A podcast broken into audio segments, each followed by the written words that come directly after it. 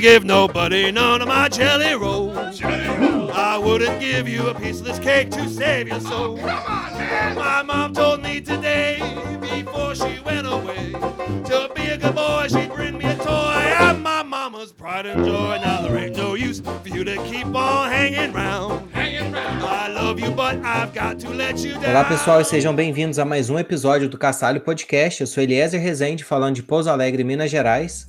E eu sou Bruno Rocha, falando aqui de Guarulhos, São Paulo.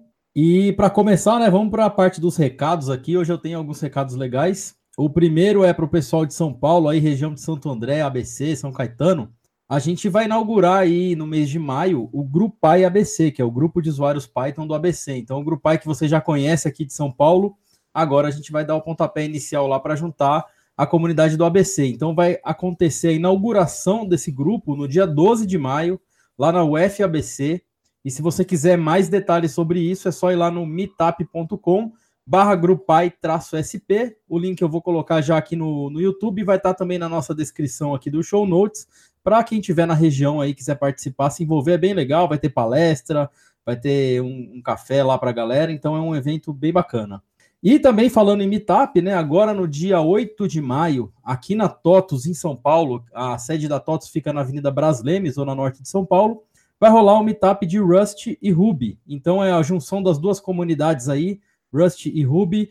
Serão quatro palestras, duas de Rust, duas de Ruby, e vai ser bem legal aí para ver o que a gente consegue fazer em conjunto aí com essas linguagens. E se você quiser palestrar também, está aberto aí a, o Call for Papers para esse evento, né?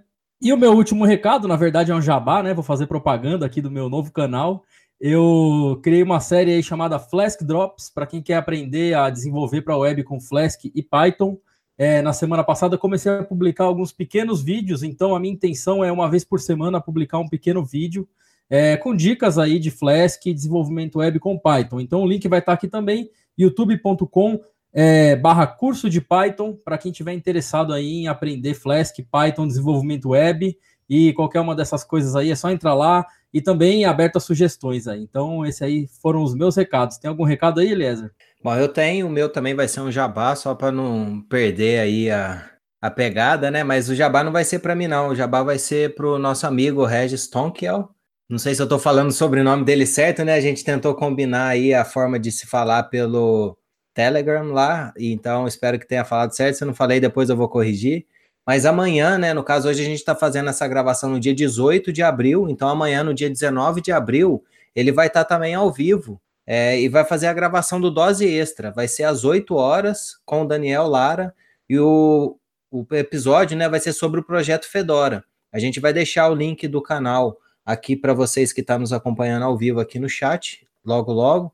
E para você que está ouvindo o áudio, né, provavelmente não vai conseguir estar tá indo e participar ao vivo lá com eles, mas o episódio vai sair também, da mesma forma que o Castalha, que a gente grava ao vivo e depois lança o áudio, vai sair também. A gente vai deixar no show notes tanto o link do canal quanto também lá do, do site dele para que você possa acompanhar os outros episódios. Ele falou que já tem bastante gente agendada, então aí é mais uma mais um podcast, né, que você pode estar acompanhando aí e conhecer mais coisas novas. Bom, chega aí de jabá, né, um pouco, vamos aqui para o nosso episódio, né, então nosso convidado de hoje, ele é Software Engineer na TopTal, ele é Tech Evangelist na Codice Software da, da Espanha, Tech Mentor na Van Hack, no Canadá, e criador do DevPlano, que é uma escola online para desenvolvedores aqui do Brasil. Então, é, você pode estar tá aprendendo um pouquinho mais sobre o assunto lá na, no Dev Pleno, né? Que o assunto de hoje a gente vai falar sobre o React JS. E para nos ajudar aqui, né, a gente está com o Túlio Faria. Então, Túlio Faria, seja bem-vindo ao Castalho Podcast. Pô, obrigado, Eliezer. É, e é engraçado, né, que a gente está na mesma cidade e gravando remoto, né? Então, assim, nada, é, tem que ser tudo online mesmo aí.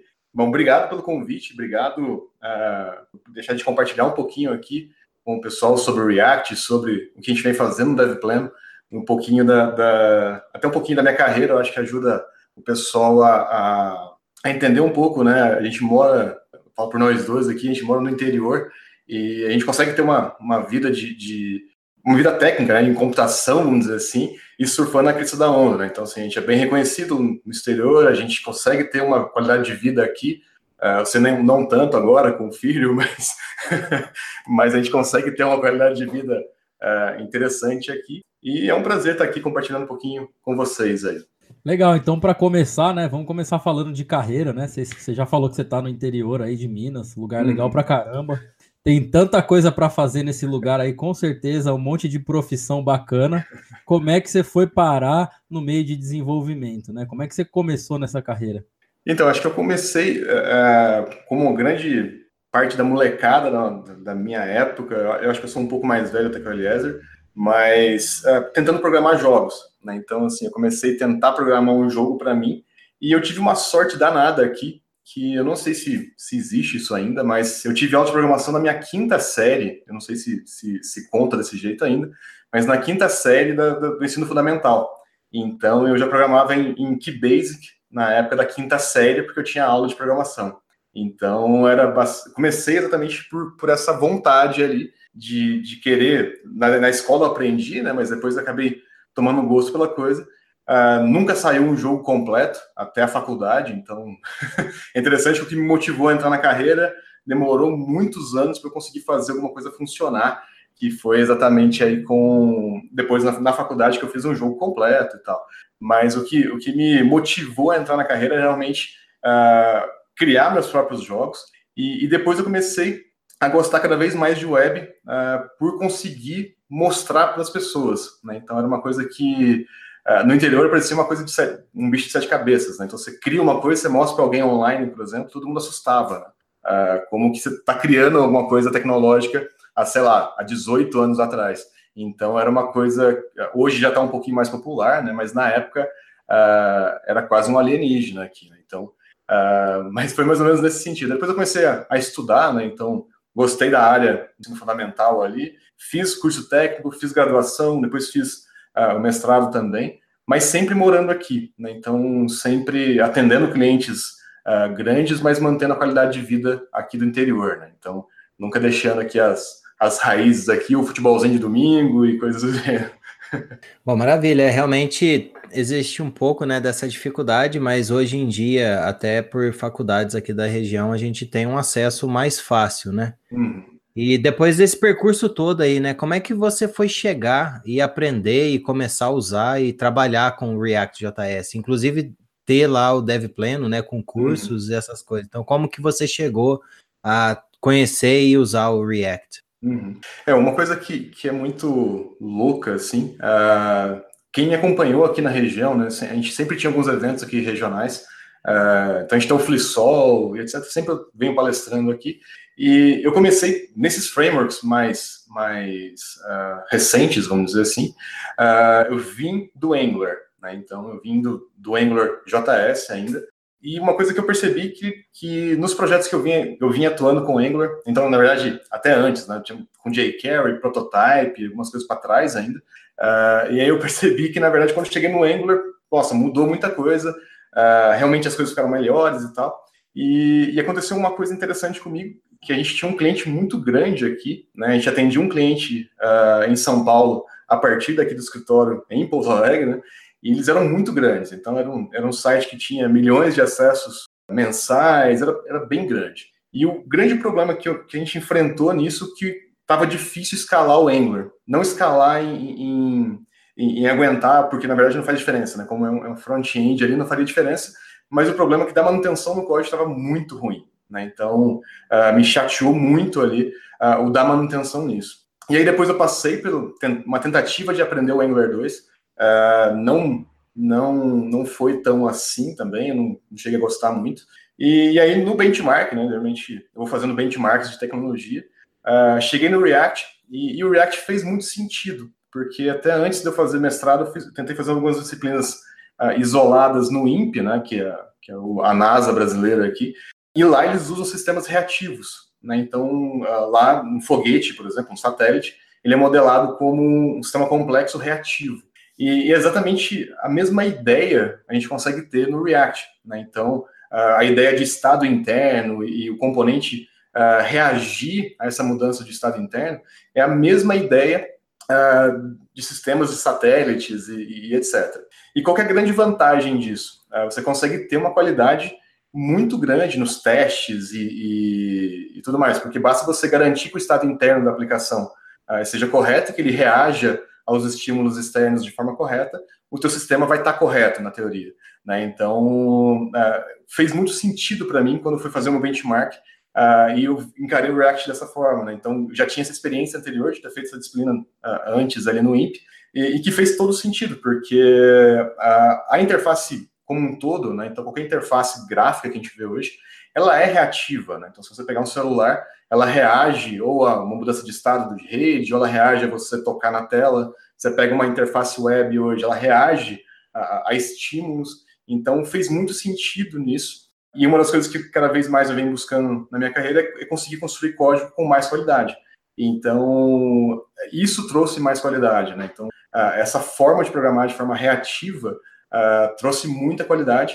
E, o React era realmente uma boa. Não, não tinha o Vue nem nada na época. e o React era uma, uma tecnologia que estava se consolidando, né? Hoje já vem numa, numa ascensão, já se consolidou e está numa ascensão ainda. Uh, então, assim, foi, casou bastante isso, né? Essa forma de programar com essa minha insatisfação que eu, que eu comecei a ter com o Angular JS e o, e o Angular 2 ali, depois agora acho que tem Angular 10, sei lá por que versão tá o Angular aí, mas... O Angular também solta uma versão a cada, sei lá, eu também me perdi, a, a, primeira vez que eu vi o Angular era 2 alguma coisa, depois eu é. nunca mais mexi. Aí depois de dois espirros já tá no Angular 10, é. né, cara? Agora engatando com isso que você falou aí, né, do React e tal, é, para os nossos ouvintes aqui que não têm a menor ideia do que é React, né? Eu uhum. queria que você apresentasse para a gente aí para totais leigos, né? Uhum. O que, que, é React? Quem inventou esse negócio? Quanto paga para usar isso? E o que, que é possível fazer? Beleza. Então, uh, React ele, ele, é, ele é uma biblioteca, tá? Ela foi criada aí no Facebook, Instagram e etc. Uh, é, hoje é licença MIT, né? Então isso foi uma confusão que aconteceu aí um tempo porque Uh, era uma licença lá específica do Facebook e agora é, é Meet, então Meet padrão, então não tem perigo nenhum, pode usar que não vai dar problema nenhum, você pode usar em projeto comercial, pode ficar tranquilo que não vai não vai dar treta, não vai dar nada, vai, você vai conseguir utilizar sem problema nenhum. Uh, e o que, que, é isso? Né? Então, na verdade, é uma biblioteca que cuida da parte uh, de interface. Né? Então, ele lida simplesmente com a atualização de interface, independente da plataforma que a gente tiver. Então, o que, que é legal do React? Né? Então, ele, ele constrói uma estrutura em árvore em memória, basicamente, que representa a interface nossa. Né? Então, uh, se eu quero um texto, ele representa aquilo numa estrutura em árvore. O que, que é legal? Uh, o pessoal converte essa estrutura em árvore em memória para qual plataforma eles quiserem. Então, se eu estou na web, eu converto isso para um parágrafo, por exemplo, para um P. Se eu tiver na, no React Native, por exemplo, para dispositivos móveis, eu posso converter para um text. Então, a mesma ideia de gerenciar a interface é utilizada em mais de uma plataforma. Então, por que, que existe esse boom, né? Essa, essa tanto burburinho em cima de React? Porque a mesma experiência que você utiliza para criar aplicações para web, tá? não necessariamente o mesmo código, mas a mesma experiência, a mesma forma de, de organizar código e etc., você consegue utilizar em outras plataformas e compartilhar código também, tá? É, é não, não dá para aproveitar muito código da parte de view, né, da parte de visualização, do que você está enxergando na tela, mas muito de regra de negócio ali você consegue reaproveitar. Então existe muito esse burburinho exatamente por isso. Você consegue ter uma experiência em várias plataformas e aprendendo uma, uma metodologia só, né, uma forma de trabalhar só. E, e é engraçado que o React é só uma, uma, uma biblioteca de view, né? Então, uh, essa é uma diferença bastante interessante para o Angular, por exemplo. Então, ele não te, não te força a seguir uh, nada, você consegue acoplar o que você quiser. Então, isso também deixa muito flexível. Então, é uma, uma vantagem bem legal aí uh, do React. Mas, essa, essa, árvore de objetos aí que você mencionou é o que o pessoal chama de Redux, né? Não tem um. Não, na verdade é o Virtual DOM. Virtual né? Então, DOM, Virtual DOM. Então, o que acontece? A aplicação ela vai crescendo Uh, e basicamente, nessa árvore, ela a gente pode resumir e chamar ela de um estado. Né? Então, uh, ela é uma como se fosse uma foto do que você tirou ali, do que você tem representado na tela. Né? Então, a sua tela ela responde a esse estado. Então, essa, essa grande variável que representa a, o estado da aplicação, uh, ele vai ser representado na tela. O Redux, o, o, pessoal, o que acontece? Como o React ele é muito, ele é só o view, né?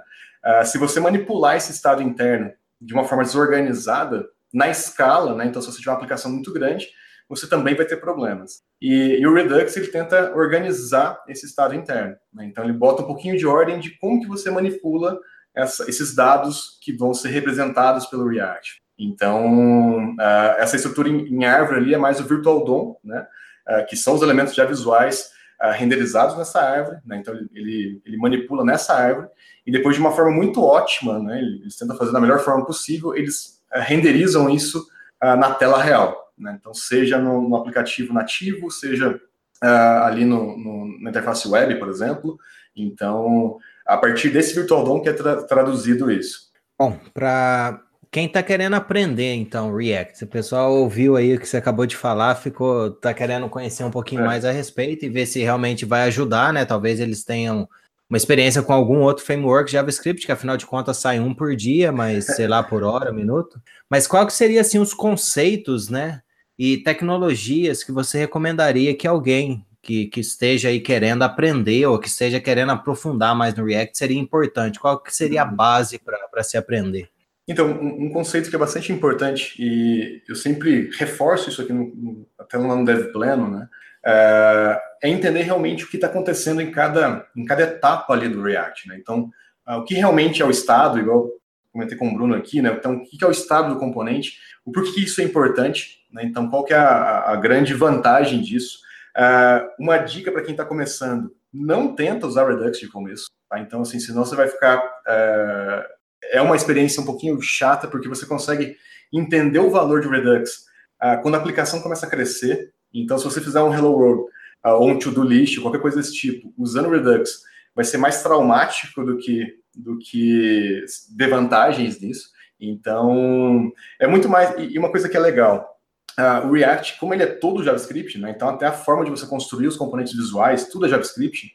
Uh, se você tiver uma boa base de JavaScript, você vai conseguir uh, performar muito bem em React. Então, você consegue utilizar a mesma experiência sua de JavaScript comum, né, do, Vanilla JavaScript aí, dentro do React com muita, muita tranquilidade. Tá? Então, por exemplo, se você quer renderizar uma lista, você pode utilizar o map para isso. Então, você pode utilizar coisas do JavaScript para fazer, para usar ali dentro do React. Então, é bastante interessante isso.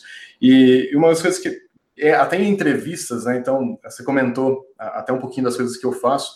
Uh, eu ajudo, por exemplo, na VanHack, uh, o pessoal fazer mock interview. Né? Então, como que o pessoal uh, se prepara para entrevistas de emprego ali com React e com DevOps. E uma das coisas que, que é bastante interessante as perguntas em si, geralmente, são né, as entrevistas né, que a gente prepara o pessoal, até baseado no, no, que a gente já conversa com as empresas que estão contratando. O pessoal gosta de pegar no fundamento. Né? Então, gosta de pegar e ver realmente se você está entendendo quando você tem que utilizar Redux ou não. Uh, existe uma outra, uma outra, algumas novidades no React agora, com Context API novo, por exemplo, ou estabelecido. Então, assim, isso gera, gera muito burburinho. Então, a dica para quem quer uh, acredito que performar realmente ali uh, é entender muito bem o fundamento. Né? Então, entender muito bem uh, o que faz uma, uma aplicação React, para renderizar uma coisa nova, exercitar realmente cada um desses conceitos básicos, porque isso faz uma diferença muito grande. Né? Então, vai te ajudar a componentizar melhor, vai te, vai te ajudar a organizar a aplicação melhor. isso facilita muito aí. E JavaScript, porque JavaScript uh, faz parte aí, né? O React é baseado todo em JavaScript, então né, uma experiência com JavaScript ajuda bastante também. Lembrando que é a experiência com JavaScript, né? Não vai pegar e aprender a usar um jQuery da vida que você depois vai ficar perdido, né? Porque Exato. Vai ser outro, outro ambiente, né? Outra realidade. E, e, é uma coisa engraçada. Uh, por exemplo, se você tentar usar jQuery com React, uh, não dá muito certo. Porque o que acontece? Você tem o Virtual DOM, né? Então, quando você manipula o React, você não manipula o DOM real, que é o que o jQuery faz. Ele manipula a tela de uma vez. Então, se eu quero tentar usar jQuery com React, por exemplo, ferrou, né? Então, não vai dar muito ah. certo. Então, isso quer dizer que, por exemplo, um bootstrap da vida aí já daria algum conflito, né? Porque tem aqueles modals todos lá com, com, com o jQuery, né? Então, é assim, né? Geralmente eu falo isso é. só para o pessoal tomar cuidado, mas você consegue. Você ah, consegue, consegue mas tem que tomar um cuidado além, né? Exatamente. Não, não é tão, tão. O caminho não é tão suave assim de você pegar um seletor e, e é. tentar achar. Né? Então, aí você tem que casar o, o, ciclo de vida do componente em React com o modal e etc. Então, uh, existem algumas maneiras de você fazer, por exemplo, ah, eu estou transferindo um componente meu uh, aqui do meu Virtual DOM para o DOM. aí você consegue fazer alguns, alguns hooks, né? Para transformar isso também usando jQuery e aí fazer o modal funcionar. Então, assim, é, é um pouquinho mais embaixo o buraco só, né? Mas, na verdade, só para tomar esse cuidado, porque uh, geralmente a abordagem naive, né? Então, é, é tentar manipular o JSX ou Virtual DOM com jQuery, que aí não daria certo. Bacana. Bom, eu estou bem defasado com, com front-end, né? Porque eu trabalho com back-end já há muitos anos e acho que no mínimo há uns oito anos eu tenho focado só em back-end. Então, o meu conhecimento uhum. de front-end é copy-paste, acho que funciona e lá vai. Então, a pergunta vai ser mais ou menos assim.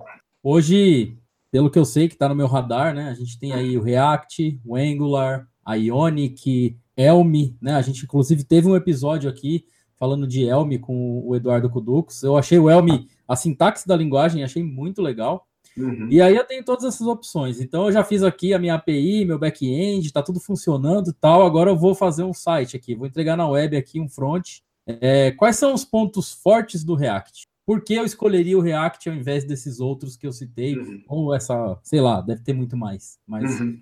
por que eu escolheria é, o React? É, uma da, dos motivos ali você a longo prazo você consegue ter uma qualidade de código muito bacana, tá? A, a parte de testes em React é muito legal, né? Então, uh, para você testar unitariamente um componente, basta que você dê um estado para ele e que ele represente esse estado na tela de forma adequada. Então, é muito mais fácil testar uh, do que do que utilizando, vamos supor, se a gente fosse testar jQuery, por exemplo, é um inferno. Então, é muito mais fácil testar. Dado um estado, se eu garantir que o estado está no, tá no, no, formato certo, com os dados corretos, a tela vai renderizar de forma correta. Uh, uma outra para mercado, né, para carreira, é uma tecnologia que está cada vez uh, subindo mais, né, então está tá numa crescente muito grande.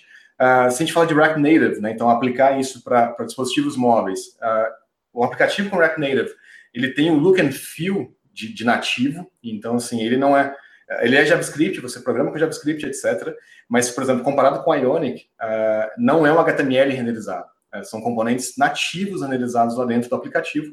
Então, assim, uh, você não consegue distinguir praticamente ali um, um, aplicativo nativo de um aplicativo criado com React Native. Se você fizer um aplicativo nativo e comparar com Ionic, você sabe que é Ionic. Porque o Ionic, o pessoal tenta fazer ali uma, uma simulação do nativo né, com HTML, mas não é a mesma coisa, né? É um browser que está mostrando ali. Então, uh, o motivo pelo qual eu gosto muito de React é realmente utilizar essas mesmas, a mesma experiência que a gente tiver para fazer o site, por exemplo, você pode fazer uma versão uh, do seu aplicativo móvel depois. Então, é uma coisa bastante interessante. E como é JavaScript puro, você pode usar o template do seu, do seu site, por exemplo, se quiser renderizar no servidor, você consegue usar também o React. Então, a mesma tecnologia, a mesma experiência, etc., você consegue aplicar em várias plataformas e de várias maneiras diferentes. Então, essa é uma grande uh, vantagem que eu vejo aí nele. Bom, agora eu acho que a pergunta que nem todo mundo que gosta de uma determinada tecnologia gosta de responder, né? E quais seriam é. os pontos negativos do React? O ponto negativo, na verdade, uh, vou até comentar uma coisa que, que foi uma que impediu de eu aprender React antes. Uh, o JSX, né, o JSX, que é a forma que você cria ali a, a interface, ele é uma coisa que assusta todo mundo. Né? Então, assim, é, é, ele é para facilitar a vida, mas é muito esquisito, né? Você bater o olho num componente que é inteirinho JavaScript e você olhar e parecer HTML lá dentro. Então, uh, eu acredito que, que, o, grande, o grande ponto forte, né, que essa, essa, você conseguir fazer um componente uh, que você tem um comportamento, às vezes, uh, um pouco junto ali com, com o view, também é um ponto fraco, porque acaba. Quem olha a primeira vez fala, cara, que zona que é isso, né? Então, que bagunça que é isso aqui que está um componente. Então, assim, eu acho que o grande ponto fraco ali é, é às vezes, a má interpretação que, que existe sobre o JSX. Né? Então, uh, o pessoal realmente acabar não entendendo de, de verdade que JSX é JavaScript, uh, e aí acaba gerando vários burburinhos uh, sobre isso. E um ponto que é bastante. Isso eu vejo problemático em projetos, né? Então, em projetos reais ali. Como o React ele é, ele é bastante enxuto, né? Ele só cuida da interface, etc. A, a, flexibilidade dele, que é um ponto forte, também pode ser um ponto fraco, porque dependendo da equipe, você pode transformar o seu projeto numa zona. Então, essa, essa flexibilidade ela tem grandes poderes, vem grandes responsabilidades. Né? Então, você tem que organizar muito bem o teu código. Uh, eu tô, igual, por exemplo, num projeto hoje, uh, que o pessoal tenta uh, componentizar tanto que está mais burocrático do que deveria estar. Tá. Então, tem que tomar cuidado exatamente só nisso, né? Para não exagerar no quanto que você quer componentizar e etc. E, e uma coisa que vem acontecendo com bastante recorrência, uh, com bastante frequência, aliás, os conceitos aí, tudo que, que circula sobre, sobre o React, pessoal, é bastante interessante o pessoal ler com atenção, né? Principalmente uh, algumas postagens do, do, do core team ali, uh, porque existe muita má interpretação em algumas posturas ali sobre o React, né? Então, uh, ultimamente foi o, o, conceito de Contest API, por exemplo, que bagunçou todo mundo que estava aprendendo, por exemplo. O pessoal não leu com cuidado o que estava sendo, o que estava acontecendo ali, e o pessoal simplesmente achou que o Redux ia morrer. Né? Então, eu acho que de ponto fraco, assim, uh, muitas vezes ele é mal interpretado. JSX é esquisito na, na, na primeira olhada, vamos dizer assim, uh, acaba atrapalhando um pouco, e essa flexibilidade dele aí, uh, se não usada de maneira adequada, pode também ser um ponto fraco. Né? Então, ela pode transformar o projeto também ah, em, um, em uma coisa que não dá para você manter, por exemplo. Tá? Então, apesar de ela ser flexível para manter, dependendo da equipe, você pode arruinar. Legal, então vamos resolver esse problema aí. Uhum. Conta pra gente quem tá querendo aprender aí o React, não quer cair nesse problema aí de fazer uhum. o, o, código virar uma coisa de louco aí para manter. É. Quais são as suas indicações, por exemplo, de livros, blogs, canais, tutoriais em vídeo, se tiver gratuito, uhum. e também se tiver algum outro recurso que você indica, né? Qual que seria uhum. o primeiro passo aí, um caminho que você dá assim, falar, ó, vai lá ver esse tutorial, esse blog, segue esse canal aqui, uhum. você vai uhum. pegar dicas, ou sei lá, não sei se existe, mas existe muito isso em Python, né, com micro frameworks, que é o caso do uhum. Flask, por exemplo, que também corre o mesmo perigo, é tão flexível que a pessoa pode criar um grande monstro. Então começa a surgir frameworks em cima dos frameworks, né? Então uhum. tem uma, você você tem vários pacotinhos ali que te ajudam a ter uma estrutura pré-definida. Uhum, então, dá dica para a gente aí, um tutorial, um uhum. livro, blog e essas coisas aí. Legal. É, a gente, eu vou fazer um pouco de jabá, mas depois eu vou colocar algumas coisas oficiais aqui também. Uh, uma das coisas que, que eu acho bastante válidas, a gente tem uma série de vídeos sobre, sobre React no canal, tá? Então, no canal do DevPlano, tá? Então, uh, youtube.com.br devplano.com. A gente tem uma, uma série de vídeos lá que a gente mostra não o React React com Redux, etc. Mas geralmente para o pessoal criar o primeiro projeto realmente. Né? Então a gente tem um, uma, uma, playlist lá que chama Minhas Séries, que a gente faz um gerenciadorzinho de séries online. Uh, e comenta bastante sobre componente, como organizar e etc. Sazonalmente, né? Então, de tempos em tempos, a gente tem um evento gratuito também que a gente faz, uh, que é o Hands-on React JS, que também é gratuito, tá? Então, de tempos em tempos, a gente faz aí uns 10 dias de evento. Uh, a gente terminou o último dia 10 agora, aliás, no domingo agora. Mas uma coisa que é bastante legal também, e aí eu vou deixar algumas ressalvas sobre os pontos onde a gente consegue achar informação. Uh, a documentação do React é bastante completa, tá? é muito completa. A minha principal fonte hoje também de informação uh, é seguir o Core Team no Twitter. Tá? Então, uh, Dana Abramov, por exemplo, que é o cara que criou o Redux, segue a galera lá. Uh, segue a galera do React Training, que é o pessoal que criou aí o React Router, por exemplo. Uh, por quê? Porque essa galera eles estão uh, eles estão divulgando informações que são que estão na, na crise da onda. Né? Então são coisas que vão entrar na versão estável do React, algo nesse sentido. Então geralmente são os caras que estão realmente ativos ali na comunidade. Então vale bastante a pena. Mas só que vale uma ressalva. Como os conteúdos são em inglês, tem que tomar cuidado para entender corretamente o que eles estão querendo dizer. Então, o Dan Abramov, por exemplo, ele faz muita brincadeira. Né? Então, ah, o, Redux vai morrer, não, o Redux não vai existir mais. Então, coisas desse tipo, eh, só para interpretar corretamente. Então, se você clicar e, e for ler, ler com atenção uh, nessas entrelinhas aí, para não existir uma, uma má interpretação. Né? Porque muito do que existiu de bagunça entre o Redux uh, e o Contest API, né, que foi a última bagunçada que deu aí, uh, foi exatamente porque o pessoal lia o título das coisas. Né? Então o pessoal lia o título, ah, se o Redux vai morrer, acabou, não vou estudar Redux, porque, né? Então, assim, e Redux é usado aí, é, não sei a porcentagem, mas na grande maioria dos projetos em React ele é utilizado. Então, uh, se você indicar alguns lugares aí para estudar, conteúdo em português tem no DevPlano, uh, em inglês, documentação oficial, seguir o pessoal do Core Team, tá? Você vai estar tá sempre aí por dentro uh, das coisas que estão por vir, né? Então, é bastante, bastante legal aí acompanhar essas notícias por eles, tá? Então, uh, o Dan Abramov é um cara que publica muito, tá? Então, ele, ele é ele é um cara que contribui muito. E se eu não me engano, acho que ele é tech evangelist do React hoje. Então ele só faz isso, né? Ele nem, nem efetivamente. Ele trabalha junto com o pessoal do, do Facebook em si, porque o React é utilizado tanto no Facebook, Instagram, etc. Uh, WhatsApp Web, por exemplo, é feito em React também. Então ele trabalha junto com o pessoal para ver as, as, necessidades realmente do, do Facebook, do, do, pessoal todo e ver se, como que casa isso com o projeto. Né? Então existe uma preocupação bem grande aí de fazer uma coisa alinhada com a comunidade, mas também que resolva os problemas do Facebook, né? o Facebook como empresa. Então, essas seriam minhas sugestões de locais que são legais de, de acompanhar conteúdo. Ah, bacana. Eu ia perguntar a respeito do Dev Pleno, né? Mas eu acho que você já falou um pouco a respeito aí. aí eu vou encaixar uma, uma outra pergunta aqui, que seria o seguinte. Tem um dos projetos, né, que a Red Hat patrocina, que chama Patternfly, que seria a... Na verdade, ele fala que é uma comunidade de designers né, e developers que eles colaboram para poder construir uma, um framework de interface, né, de uhum. UI, para aplicações, web applications, a nível de, de empresa, né, enterprise. Uhum. É, então, a minha pergunta seria, você já ouviu falar a respeito do, do Patternfly? Ainda não. Uma coisa, uma tendência que existe, acredito que, que pode ser uh, uh, até nesse sentido, uh, eu estava pesquisando até isso agora há pouco.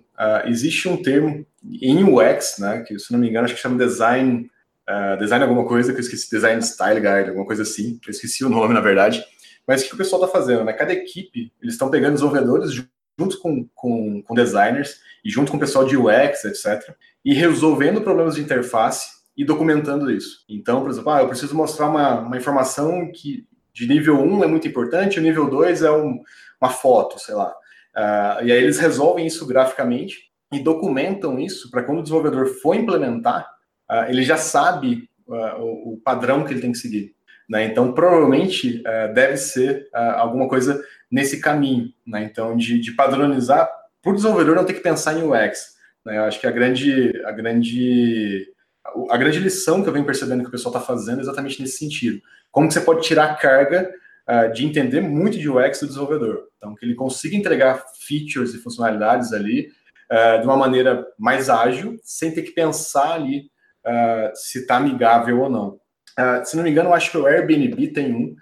eu vi agora há pouco do... Como é que ele chama? Tem um software em inglês aqui, do HubSpot.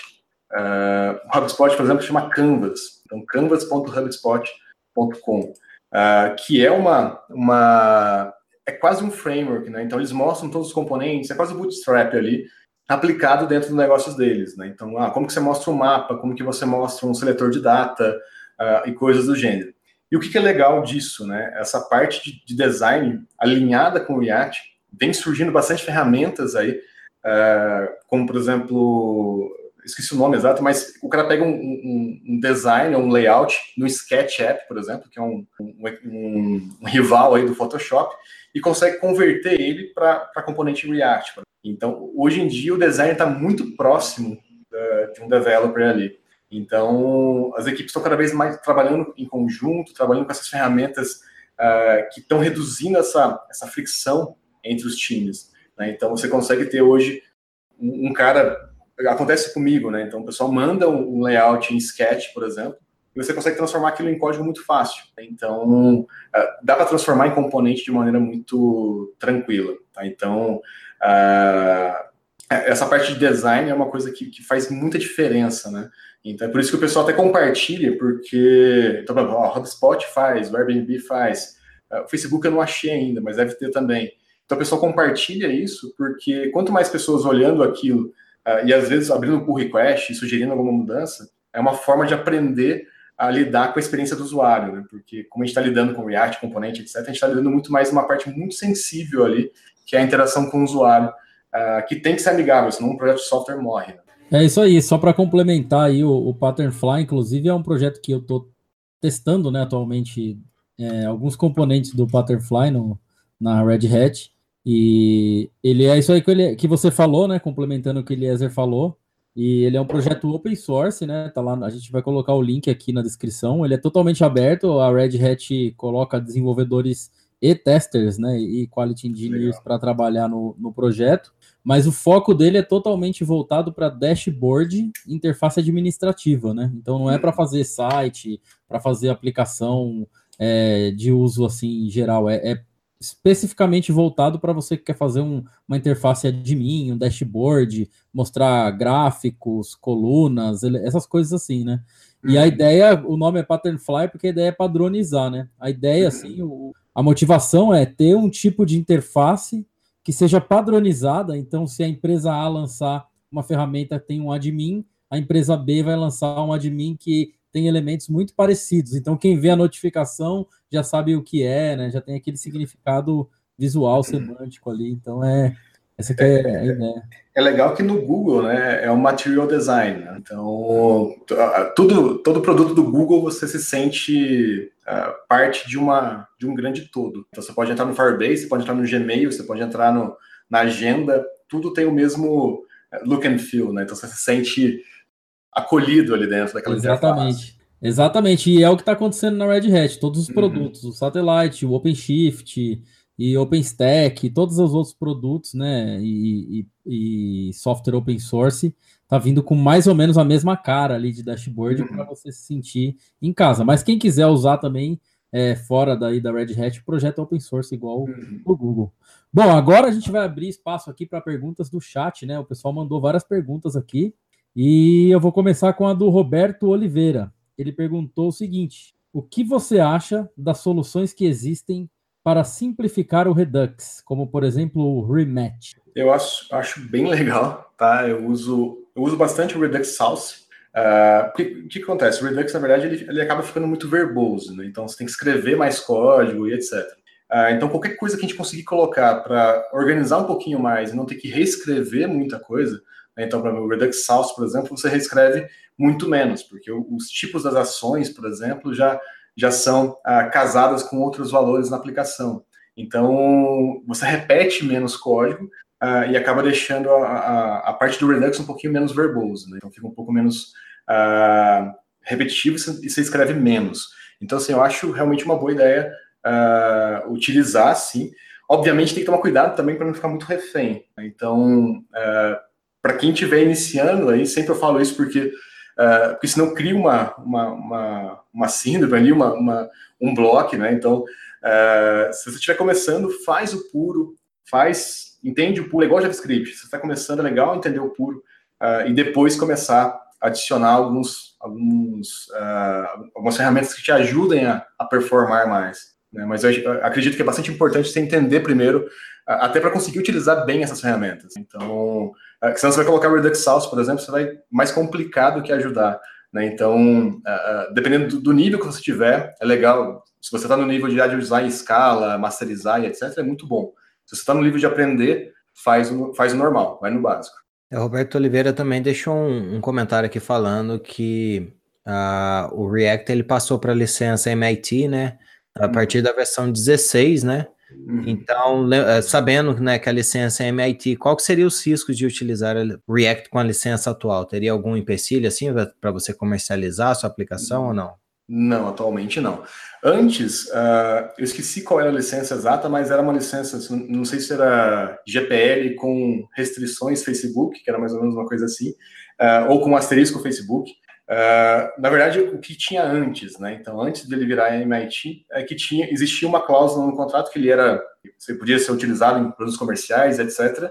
Porém, se a sua empresa um dia processasse o Facebook, o Facebook podia revogar essa licença e viraria uma licença paga uh, e uma arma contra quem processa. Basicamente é isso, né? Então, assim, era uma maneira de proteger, porque todo mundo quer processar o Facebook. Uh, o Google, mesma coisa, etc. Então, era só uma arma ali do, do Facebook, caso caso isso acontecesse. Como gerou esse burburinho e tudo mais, uh, acabou virando MIT, e MIT você pode uh, redistribuir, fazer o que você quiser, basicamente. Né? Então é bem, bem permissiva. Né? Beleza, tem um off-topic aqui do Geisler, que ele está uhum. perguntando uhum. o seguinte, ó. É, qual câmera que você está usando? Qual iluminação você está usando? Porque a sua imagem está muito boa, muito nítida. Caraca, eu estou usando, eu tô usando uma Logitech Brio, que é aquela 4K e tudo mais. E de iluminação não estou usando nada. Tá? Então só. E o microfone, que é o microfone da Sony aqui, que, que não é o microfone da câmera. Legal, essa, essa câmera parece ser boa mesmo. É, é bacaninha. O único ruim é que, tipo, ela é 4K, mas o driver dela não dá suporte a 4K. Ah, mas a qualidade, a nitidez dela tá legal, é. Aqui eu uso uma C920 da Logitech também. O Eliezer também acho que usa mesmo. Que é, já é então, boa. Então a sua deve ser melhor ainda. O nível é, eu, tenho, eu tenho C920 também. Né? A gente, o que a gente faz uh, no DevPlan, a gente de vez em quando eu compartilho desenhando alguns, algumas coisas. E aí eu viro a C920 para o papel, né? Então por isso que agora tem duas câmeras. Bom, seguindo aqui com as perguntas, né? O Ellison está perguntando qual que seriam as vantagens do React em relação às outras bibliotecas. A gente falou um pouco da, das uhum. vantagens, né? Mas é só para relembrar aí, eu acho que você comentou a respeito do design dele, da forma de se pensar hum. utilizando aquele formato reativo, né? Então teria algo além disso? Isso, o reativo ele vai trazer qualidade, né? Então, uma coisa que é bacana que eu acabei esquecendo de comentar. Uh, como o React ele é totalmente JavaScript, você consegue testar o seu componente sem um browser. Tá? Então, basicamente, o que você tem que testar nele, né, dado o estado, se o virtual DOM dele tá, tá, tá igual ao que você espera. Né? Então, dado um texto que eu quero que renderize, eu preciso checar se, se virtualmente ele tem aquele texto ali dentro. Então, é muito fácil testar uh, em ambientes headless, né, que você não tem uma interface gráfica. Então, como um servidor de CI/CD, etc. Então, uh, isso é muito legal também, né? Uh, e além disso, a experiência que você consegue obter no ecossistema de, do React ali, né? Então, você consegue reaproveitar tanto para React quanto para React VR, né? Que já tem também React Windows, React uh, Native e por aí vai. Né? Hoje tem React para tudo qualquer coisa, né? Tem React para Raspberry Pi, Arduino, tem, tem React para tudo qualquer coisa.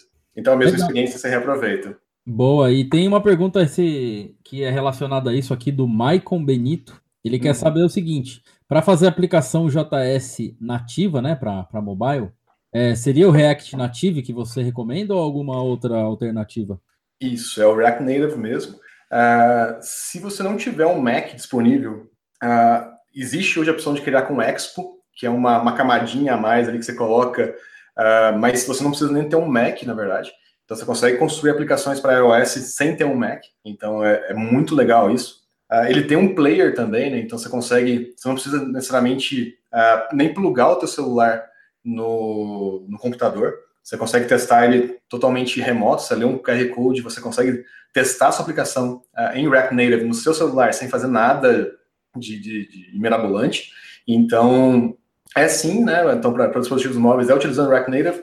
Você pode escolher uh, o sabor que você quer, vamos dizer assim, se com menos trabalho utilizando o Expo. Obviamente, você vai ter um pouquinho menos flexibilidade, porque ele tem uma gama de componentes disponíveis nativos, e se você quiser alguma coisa além daquilo, você precisa uh, realmente do React Native uh, padrão, né? E aí você, para gerar os aplicativos, realmente você tem que ter, no caso do iOS, você precisa ter um Mac aí.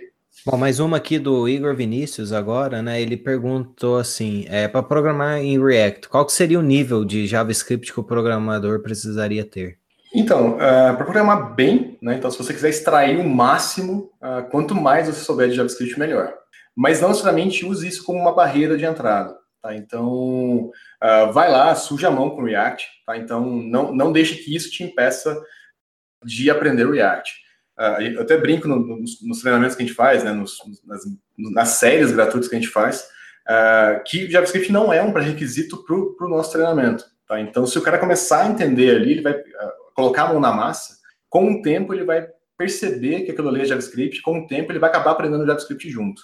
Né? Então, o grande detalhe é, quanto mais você souber, melhor, mas não deixe que isso te bloqueie de começar. Beleza. Bom, tem mais uma pergunta aqui que é do Jorge Ramos, né? E relacionado a essa pergunta, eu já ouvi falar também que o React, por fazer tudo isso daí, ele às vezes pode ser um pouco pesado aí, né? Em tamanho, inclusive. E o Jorge Ramos está dizendo o seguinte: o que você acha do Preact, né? O Preact, que é uma alternativa aí que é menorzinha, né? Tem 3K, né? Vale a pena? O React é realmente pesado ou não vale a pena usar outra coisa e vale a pena pagar o preço do peso dele, se for pesado mesmo? Isso. Então, uh, sobre peso, é, se, é, sempre interessante a gente avaliar onde a gente está utilizando. Né? Então, e aí, de novo, né? Então, existiu até uma notícia do Netflix lá, que Netflix removeu o React porque era pesado. E, e aí o pessoal entendeu errado isso, né? Então, qual que é o detalhe? Se você tem uma interface que é só uma tela de login, por que de acho você vai colocar React ali? Né? Então, assim, faz um formulário puro, né? não precisa. Então, nessas situações, realmente vai ser pesado. Você vai colocar uma, uma carga ali de, de uma biblioteca que não precisaria. Uh, realmente, o, o Preact ele é mais leve. Uh, o que, que, é legal? Uh, o Preact ele usa a mesma, a mesma ideia, né? então esse Virtual DOM em tradução e etc., de uma forma mais leve. Mas o que, que eu acredito bastante ali? O tamanho do bundle, né, que, é o, que é a sua aplicação final, ela vai depender de, de vários fatores. Né? Então, além do React, vai o que você colocar mais. Né? Então, se eu vou utilizar o, o Axios, por exemplo, então ah, o Axios conta nisso também. Então, o que você plugar nessa flexibilidade dele ali também vai contar. Então, às vezes é interessante avaliar isso. Será que você está utilizando o React na onde deveria estar utilizando realmente? Ah, porque isso poderia ser realmente um peso desnecessário. Uh, e também se você não está colocando muita coisa junto com ele. Então, necessariamente, às vezes nem é peso dele em si, mas é peso das outras uh, libs e módulos, etc., que você colocou junto ali. Mas, obviamente, se for crítico, né, vale a pena experimentar o, Preact também. Então, vamos supor, uh, a gente comentou desse cliente que a gente tinha aqui que tinha 10 milhões de acesso. Se você economiza um mega ali, né, que, então, que dá para chegar um bundle a, a chegar a um mega, se você economizar um mega, é muito dinheiro que você vai economizar. Então, vale a pena sim avaliar esses cenários. Tá? Mas uh, o que é legal, o Preact também usa o mesmo, o mesmo, a mesma experiência do React. Então, só vai diferenciar aí uh, esse render, né, essa transformação dessa, desse DOM virtual para o DOM real ali. Uh, então, é a mesma experiência e tudo mais. O pessoal mantém até a mesma API, né, para ficar mais fácil quem quiser usar o Preact não precisa ter muita, não precisa sofrer muito. Bom, o pessoal do chat está animado aqui, então vamos abrir aqui para a última pergunta, né, que é do Roberto Oliveira. A pergunta dele é a seguinte: o que, que você acha né, do trade-off de cobertura de testes é, versus a velocidade de entrega, né? Porque ele falou assim que no mundo real normalmente não dá tempo né, de você escrever os testes como gostaria por conta do, dos prazos né, que a gente tem para estar tá entregando ah, os projetos. Então, o que, que você acha a respeito disso? O que, que você recomendaria aí como uma boa prática, talvez? Então, uma coisa que eu acho bem, bem legal: as equipes que eu estou hoje, uh, não existe uma, uma política que te obriga a testar. Mas eu acho que uma coisa que é bem legal uh, é você ter a mentalidade de testes. Não necessariamente você testar, porque às vezes você não vai conseguir, na equipe que você está, o pessoal não vai te deixar focar nisso. Mas a mentalidade de testes te ajuda a construir software melhor. Então, você pensar que mesmo você não construindo um teste, se um dia você tivesse que construir, a, aquele código ele tem que uh, ele tem que ser mais coeso, ele tem que ser, em JavaScript, uma função pura, uh, você vai fazer uma injeção de dependências, algo nesse sentido. Então, uh, o que eu acredito, se você não consegue aplicar hoje, mantenha pelo menos seu mindset de testes. Né? Então, mantenha seu mindset que se um dia você fosse testar uh, o que você faria, por quê? Porque o seu software vai ficar melhor, uma arquitetura melhor. Tá? Então, você vai, mesmo não escrevendo teste, você vai perceber que você vai ganhar qualidade com isso. Uh, e até uma coisa que é interessante, eu acho que até o Eliezer tem mais autoridade para falar sobre isso. Né? Então, na verdade, eu comento aqui, mas é, é, é mais do que, do que eu vivencio aqui que fez diferença. Mas uh, acho que, se não me engano, você já trabalha só com testes, né, Elias? É, eu e o Bruno, a gente trabalha, né? É, um detalhe também, igual você falou, essa questão de não ter tempo para testar. É até no nosso caso, a gente é equipe exclusivamente de qualidade, né? Engenheiros de qualidade, e tem equipe de desenvolvedores. E uma das coisas que quando a gente está planejando, e a gente tem uma boa relação assim, com os desenvolvedores, é para poder manter e garantir que tenha tempo para testar. Normalmente a gente, por exemplo, se os desenvolvedores pretendem entregar um release no meio do mês, a gente pede talvez mais umas duas ou três semanas a mais para poder estar tá finalizando os nossos testes, mesmo que seja manual, né? Porque a, gente sempre procura automatizar, mas a, a, gente coloca isso. Então, acho assim que muitas vezes é difícil você ter essa possibilidade. Felizmente, hoje na, na Red Hat, né? Eu, eu e o Bruno, a gente tem uh, o nosso trabalho por conta de existir essa possibilidade. Mas é uma questão assim, se você trabalha, vamos supor, faz freelance, a recomendação é tenta planejar e usar a sua experiência para adicionar um tempo para teste, porque teste realmente vai valer a pena, não só na, na arquitetura, né, como o Túlio mencionou, mas também na, na hora de você encontrar algum problema ou garantir que, que o seu software, né, o que você está desenvolvendo, ele funciona daquela forma. E você também tem aquela tranquilidade de mudar alguma coisa. Então, acho assim que o principal do teste quer dizer, um dos principais, né? Uma das principais vantagens seria o fato de você ter essa, essa liberdade e, e não ter peso na consciência de mudar ou experimentar. Talvez o seu produto pode sair de alguma coisa desconhecida para um negócio bem conhecido por conta de uma mudança ou de, de um efeito diferente que, que você fez ali. Então, para você ter essa possibilidade, essa segurança, né? Você tem ali o, o o solo firme para você mudar, então acho que é importante. Realmente, muitas vezes e muitas empresas não têm muito essa visão, mas se você tiver essa possibilidade, tente incluir ali um tempo para garantir que tem os testes também. Também não fica muito bitolado com relação a teste, não. É, se você faz um teste de integração, por exemplo, é muito melhor do que você, talvez, sei lá, preocupar em fazer 100 testes unitários, né? Não estou dizendo que teste unitário é, é dispensável, eu estou falando que talvez se você não tem muito tempo de, de, cobrir muito ali na unidade, tenta a parte de integração, porque você consegue cobrir muito mais linhas de código escrevendo menos código de teste. Até estava vendo uma palestra que a estimativa do cara seria o seguinte: para teste unitário, você escreve normalmente de 5 a 10 linhas por linha de código que você está testando. Foi o, a estimativa que ele fez lá. Uhum. Então, assim, por unidade, né, na verdade, que você está testando. Então, se você faz um teste de integração e você tem ali algumas ferramentas, né, que consegue facilitar isso, você, por exemplo, coloca lá fazer login, você cria uma função lá, lógico, lá dentro vai ter várias funções, mas você não precisa ficar repetindo isso várias vezes. O fazer login, que vai cobrir talvez umas duas ou três views suas lá, vai estar tá, vai tá com, sei lá, com uma única função, vai estar tá realizando aquilo. Então, assim, já, já aproveitei e fiz meu jabá aqui, porque você deve testar ou não.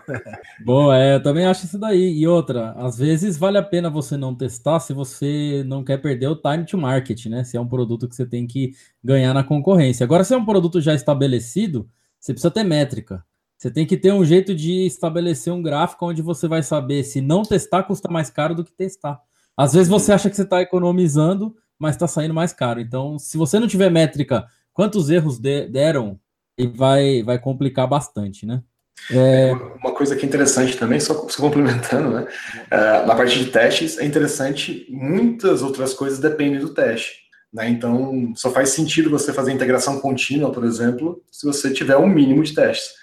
É, senão ele não vai, vai ser só delivery, é, delivery né? então vai ser só CD, porque o CI não vai existir. Então, então é, é legal, às vezes, se tiver engatilhado outras coisas, outros processos de qualidade, é, é importante ter essa ciência que você vai precisar usar mais testes. É isso aí. Bom, infelizmente a gente já está batendo aqui uma hora de episódio, então a gente vai para a última parte aqui, né? Que é a parte é, divertida aqui, assim, a parte que a gente vai sair um pouco aí do, da tecnologia. Então vamos lá para o top 5, né, Túlio? Diz para a gente aí é, o que, que você gosta de ouvir, né? Que tipo de música, de barulho aí que você gosta de ouvir enquanto está fazendo react? então, na verdade, eu sou metaleiro, né? Eu gosto de metal. É... Mas assim, umas coisas. Top... Vou colocar um top 5 de bandas aí, né? Então, eu tenho algumas bandas que eu gosto bastante, como banda brasileira, que eu acho legal demais, como Angra é uma banda animal. Uma banda mais de hard rock, como Mr. Big, eu acho que muito animal. É, como eu tô tocando, aprendendo a tocar guitarra, então eu piro o cabeção uh, em ver o pessoal tocando, né? Uh, para honrar também os, os, brasileiros, Megadeth, que agora tem o Kiko Loureiro. Então, assim, eu acho que vou deixar com três bandas, porque para não ser injusto, né? Mas, mas assim, metal em geral eu gosto bastante e gosto muito de ir em show, então acabo, acabo indo em todos aí. Que para quem não conhece, né, a área, assim, como você já fez aqui, você curte o metal também, é, não dá. Dá para ver minha tatu aí, né? Sim. então, assim, é, fui no show do Black Sabbath, então também realizei meu sonho. Fui no show do King Diamond, que eu realizei outro sonho. Ah, eu estava lá no show do King Diamond também, aqui no Espaço das Américas, São Paulo, Sim, né? Sim, exatamente. Tava lá na frente, aquilo foi muito bom. Cara. Foi animal, cara. Foi, animal. Foi, a primeira vez que eu quase passei mal de tanto ser uh, amassado lá. Eu acho que foi um dos melhores shows que eu já vi, toda aquela parte teatral, tava perfeito, tava um tava. show perfeito. Quem não conhece o King Diamond, procura no YouTube esse show aí. Sim. E é, é muito bom. E, e, e, é, e, é, e, é, louco, assim, a, o, o, quanto que, que o King Diamond assim, consegue manter a voz e encenar ao mesmo tempo. Porque ele é tinha um acabado teatro. de sair de uma cirurgia do coração, né? Dois meses antes ele fez a cirurgia do coração Exatamente. E voltou a, a, a, cantar daquele jeito que igual ele cantava nos anos 80. Exatamente. É fantástico. E você citou três bandas, né? Que na verdade tem um pouco a ver com o Brasil aí, porque o Mr. Big teve um dos caras teve participação no Dr. Sim, né? Não lembro qual deles. Se não Mas, me engano, sim. É. É, é que, assim, é que o Mr. Big é legal. Uma coisa que eu acho bacana, né, de, de guitarrista, assim, uh, uh, eu acho o Paul Gilbert. Conheço o Paul é. Gilbert há pouquíssimo tempo, né? De, sendo fã dele ali, assim, mas eu fui no show dele. Uh, e é um cara que ele, ele, tem uma. A postura dele é de muito, muito humilde. É um cara extremamente virtuoso na guitarra, mas ele é extremamente humilde.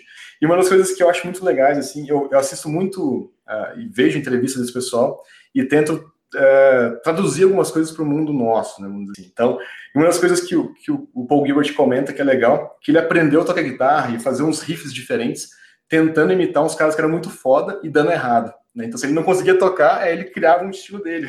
Então, então assim, é, não tinha nada a ver com o cara, mas ele não tinha outro jeito, saía uma, uma maneira diferente uh, e acabou saindo um estilo dele ali mesmo. Então, é, é, muito, é muito louco isso, cara. Legal, muito bom.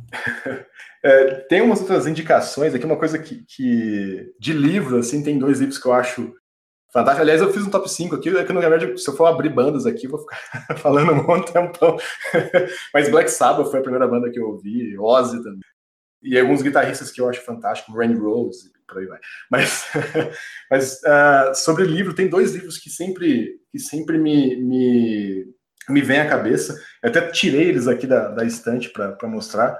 Um tá plastificado, porque uh, minha noiva plastificou para não. Que o Eliezer conhece ela também, plastificou para não, não estragar aqui.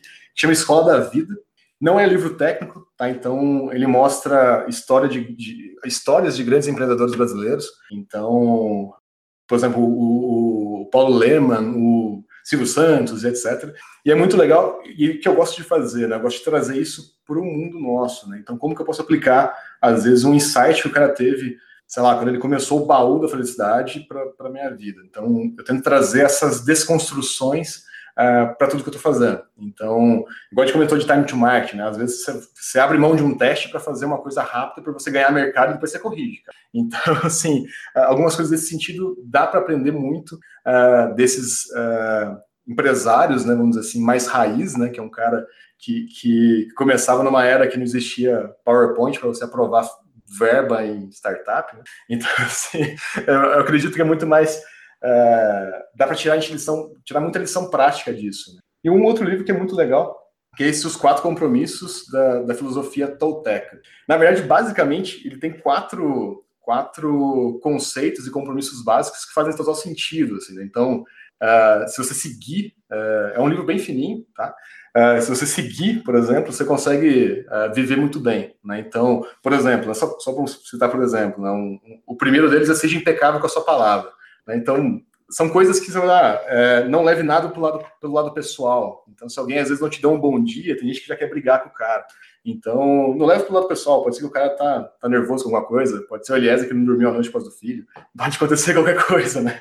Então, nunca levar pelo lado pessoal. E tem várias outras Uh, o pessoal ele discorre mais sobre esses quatro, né? Tem mais itens ali, mas uh, geralmente vou deixar esses dois livros que, que é o que mais recentemente vem, vem fazendo bastante bastante efeito em mim, vamos dizer assim. Não é livro técnico, uh, faz muito tempo que eu não, livro, não leio livro técnico, mas esses dois fizeram bastante bastante diferença aí. Ah, legal. Sobre a questão de não ser livro técnico, é, eu acho bacana, porque até a ideia do top 5 aqui é conhecer um pouquinho mais, assim, o que que talvez lhe trouxe, né, o que que te uhum. influencia aí de outras áreas, o que que te influencia como pessoa para estar, tá, é, talvez, é, fazendo o que você faz hoje na área de tecnologia. Uhum. E para finalizar aqui, né, a gente vai falar sobre filmes, séries, o que, que você gosta de assistir. Pode ser novela, pode ser qualquer coisa aí relacionada a isso. Sou, o meu gosto assim, de, de, de filme e série é meio tosco, né? Então, assim, uh, como. Um, eu não sei se, se, isso vem de cinetaleiro, mas uh, filme em geral, geralmente eu gosto de filme uh, de terror, bem trash, né? Então, é bem esquisito isso. mas uma, alguns seriados que eu acho muito legais que, que fazem a gente refletir. Uh, a maioria tem no Netflix, né? Então, um deles é o Cosmos, uh, que é lindo, assim, você, olha aquilo e, você olha a desconstrução da, da, de vida, universo, etc. É, muito legal. Então, é um, é um seriado que vale muito a pena assistir. Eu não assisti ainda, por falta de tempo, a, a primeira versão do Cosmos, né? Mas a, a segunda versão que, que, tem no Netflix, que é a, a, versão já com efeitinho, bonitinha, etc. É muito legal para entender evolução, entender que a gente provavelmente não está sozinho no universo aí, porque é muita coisa, muito grande. Um outro seriado que eu acho legal pela, pela uh, por esse pensamento rápido, etc., é Suits. Né? Então, uh, acho que é um seriado bem, bem interessante. Uh, Breaking Bad também é uma, uma forma de você pensar em alguns, algumas possibilidades de cenário e também relaxar, né? então acho que é bastante, bastante legal.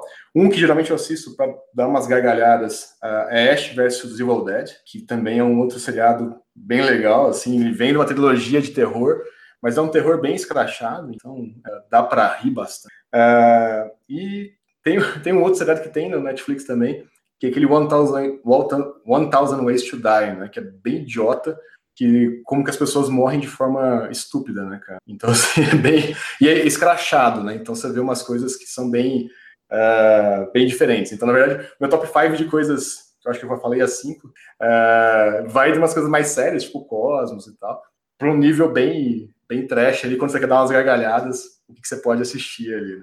Legal, gostei das indicações aí, principalmente esses aí que você falou que, que é bem humor nonsense aí, coisas. É os que eu vou procurar ver depois, que eu gosto de ver essas palhaçadas aí. Vou procurar. É, bom, chegamos ao fim, então, primeiramente, queria agradecer você, Túlio, por estar aqui conversando com a gente, dedicar essa uma hora e alguns minutos aí para compartilhar um pouco do seu conhecimento. E agora eu quero te dar a oportunidade aí para você deixar uma mensagem para os nossos ouvintes, fazer o seu jabá, vender seu livro, vender seu curso, converter para a sua seita, faz o que você quiser. É, pessoal, uma coisa que é, bem quem quiser acompanhar o que a gente está fazendo, né? Então, uh, youtube.com.br devpleno.com ou procurar devpleno.com, tá? Então, a gente está em todo é lugar aí. A gente tem séries uh, gratuitas no YouTube, tá? Então, com tutoriais uh, sobre React, sobre o mundo full stack, tá? Então, uh, como ser um full stack developer. A gente tem nossos cursos também, né? a gente tem o Dev React JS, que, que o pessoal consegue aprender realmente React na prática e de uma maneira que eu acredito aprender React da forma de como adulto de verdade, né? Então, você entender realmente os fundamentos, entender realmente conseguir ir para uma entrevista de emprego uh, e fazer a diferença. Uh, nós temos também o, o, treinamento nosso Full Stack Master, que é para ensinar também a mesma pegada, a mesma metodologia, o como, o como ser um Full Stack Developer, né? Então, com testes, integração contínua, entrega contínua, tudo que, que, que envolve essa área uh, ah, para você conseguir entregar um produto uh, real e, e, no menor prazo possível, com qualidade. E, e, uma coisa que eu, eu fiz uma palestra até na faculdade que eu, que eu, me formei, e uma frase que eu queria deixar de, de, de, de, de para fechar, assim, que faz muito sentido, que longe é o lugar onde você não quer ir.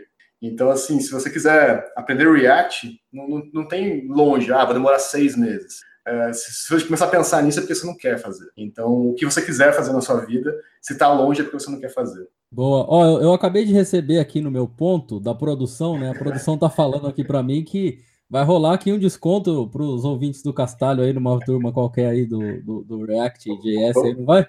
Vamos lá, a gente, a gente consegue fazer um, um descontinho aí no, no Dev React JS. Eu não preparei aqui cupom nenhum. Não, a gente, a a gente nos próximos episódios aí a gente faz um, um, um, bem bolado aqui. Aqui eu acabaram de informar aqui para mim aqui. o pessoal da mesa de som aqui informou. Não, mas a gente, a gente consegue fazer, a gente consegue fazer um cupom de desconto no, no DevReact.js. É, legal. Bom, maravilha. A produção aqui está falando, né, que a gente tá passou aí de uma hora, né? Então eu gostaria de agradecer aí todo mundo que participou aqui conosco na gravação ao vivo.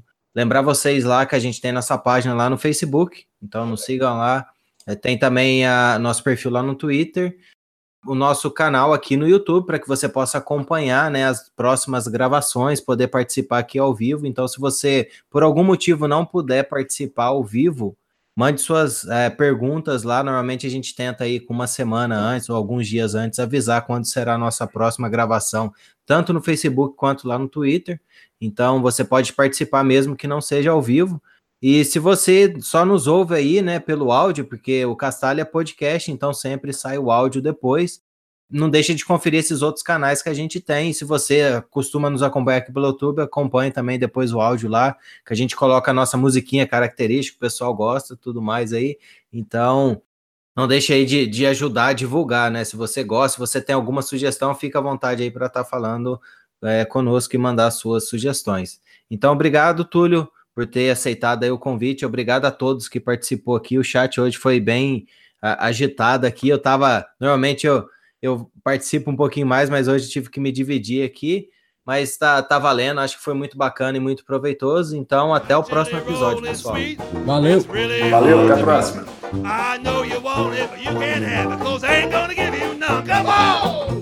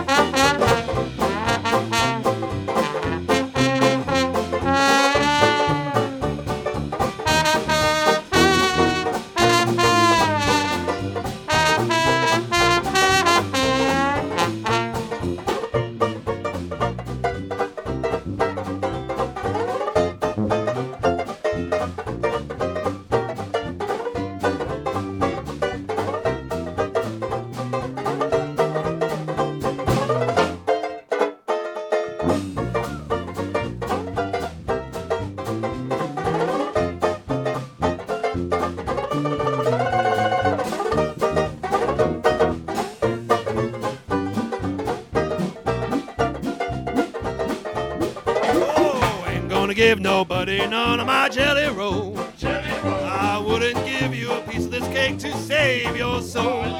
My mom told me today, before she went away, to be a good boy, she'd bring me a toy. I'm my mama's red hot boy. Now there ain't no use for you to keep on hanging round. Hanging round. I love you, but I've got to let you down. Oh, Lord, your jelly roll is fine, but it ain't as good as mine. I know want it, but you can't have it, cause they ain't gonna give you none.